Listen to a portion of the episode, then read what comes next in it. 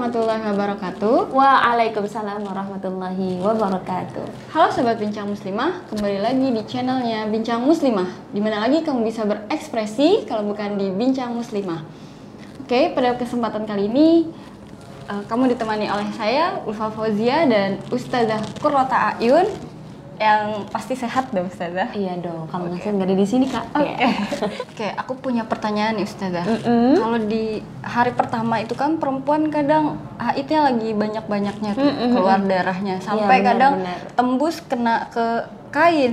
Iya. Lalu kena ke kain apa ini kak? Ke pakaian okay. mungkin atau ketika tidur uh, sampai kena spray okay. gitu. Nah, ada cara uh, membersihkan kain tersebut gak, Ustazah?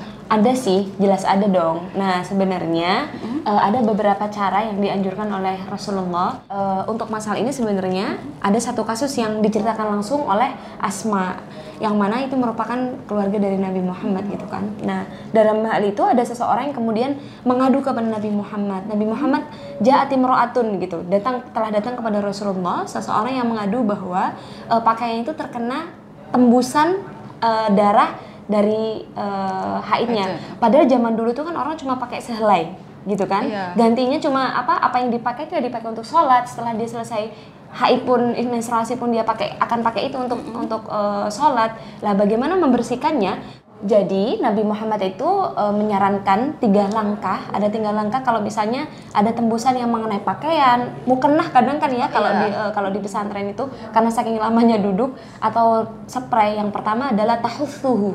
Tahussuhu itu adalah bisa mengopek apabila darah itu sudah mengering gitu. Hmm. Tapi sebenarnya bisa juga apabila darahnya masih basah, maka dihilangkan najis ainiyahnya. Najis ainiyah itu ya darahnya itu tadi. Nah, langkah yang kedua itu Kak adalah summa takrusuhu bilma. Hmm. Takrusuhu bilma itu kalau dalam bahasa Indonesia adalah mengucek. mengucek. Ya, mengucek itu artinya membersihkan dengan menggunakan air, tetapi untuk menghilangkan najis hukmiyahnya, kalau tadi kan najis ainiyah, sekarang menghilangkan najis hukmiyahnya dengan deterjen atau uh, sabun. Pokoknya bisa menghilangkan bau dan rasanya kayak gitu. Najis hukmiyah itu apa Ustazah? Najis hukmiyah itu sebenarnya najis yang nggak nampak, makanya dia namanya adalah hukum. Hukumnya aja sebenarnya masih najis. Karena kan kalau kita kita e, bicara masalah najis, hmm. maka akan ada tiga konsep di dalamnya. Yeah. Bau, rasa, dan warna. Hmm. Warnanya udah kita hapus tadi dengan tahu tuhu, menghilangkan e, si darahnya, itu ainiyahnya. Sedangkan rasa sama e, baunya kita hilangkan takrusuhu bilma yang kita tambahi dengan deterjen tadi. Langkah yang uh, ketiga itu adalah summa tambahuhu. Tadi udah dikopek, udah dikucek, terakhir otomatis di dibilas. Tapi dibilasnya sini di sini harus dengan air yang mengalir.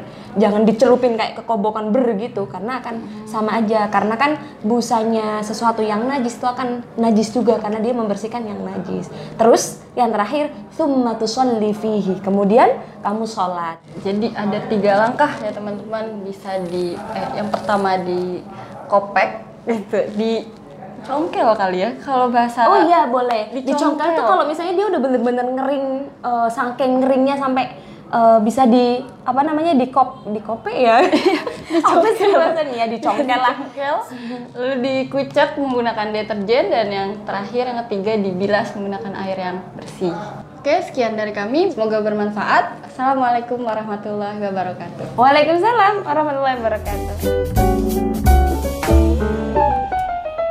Thank you.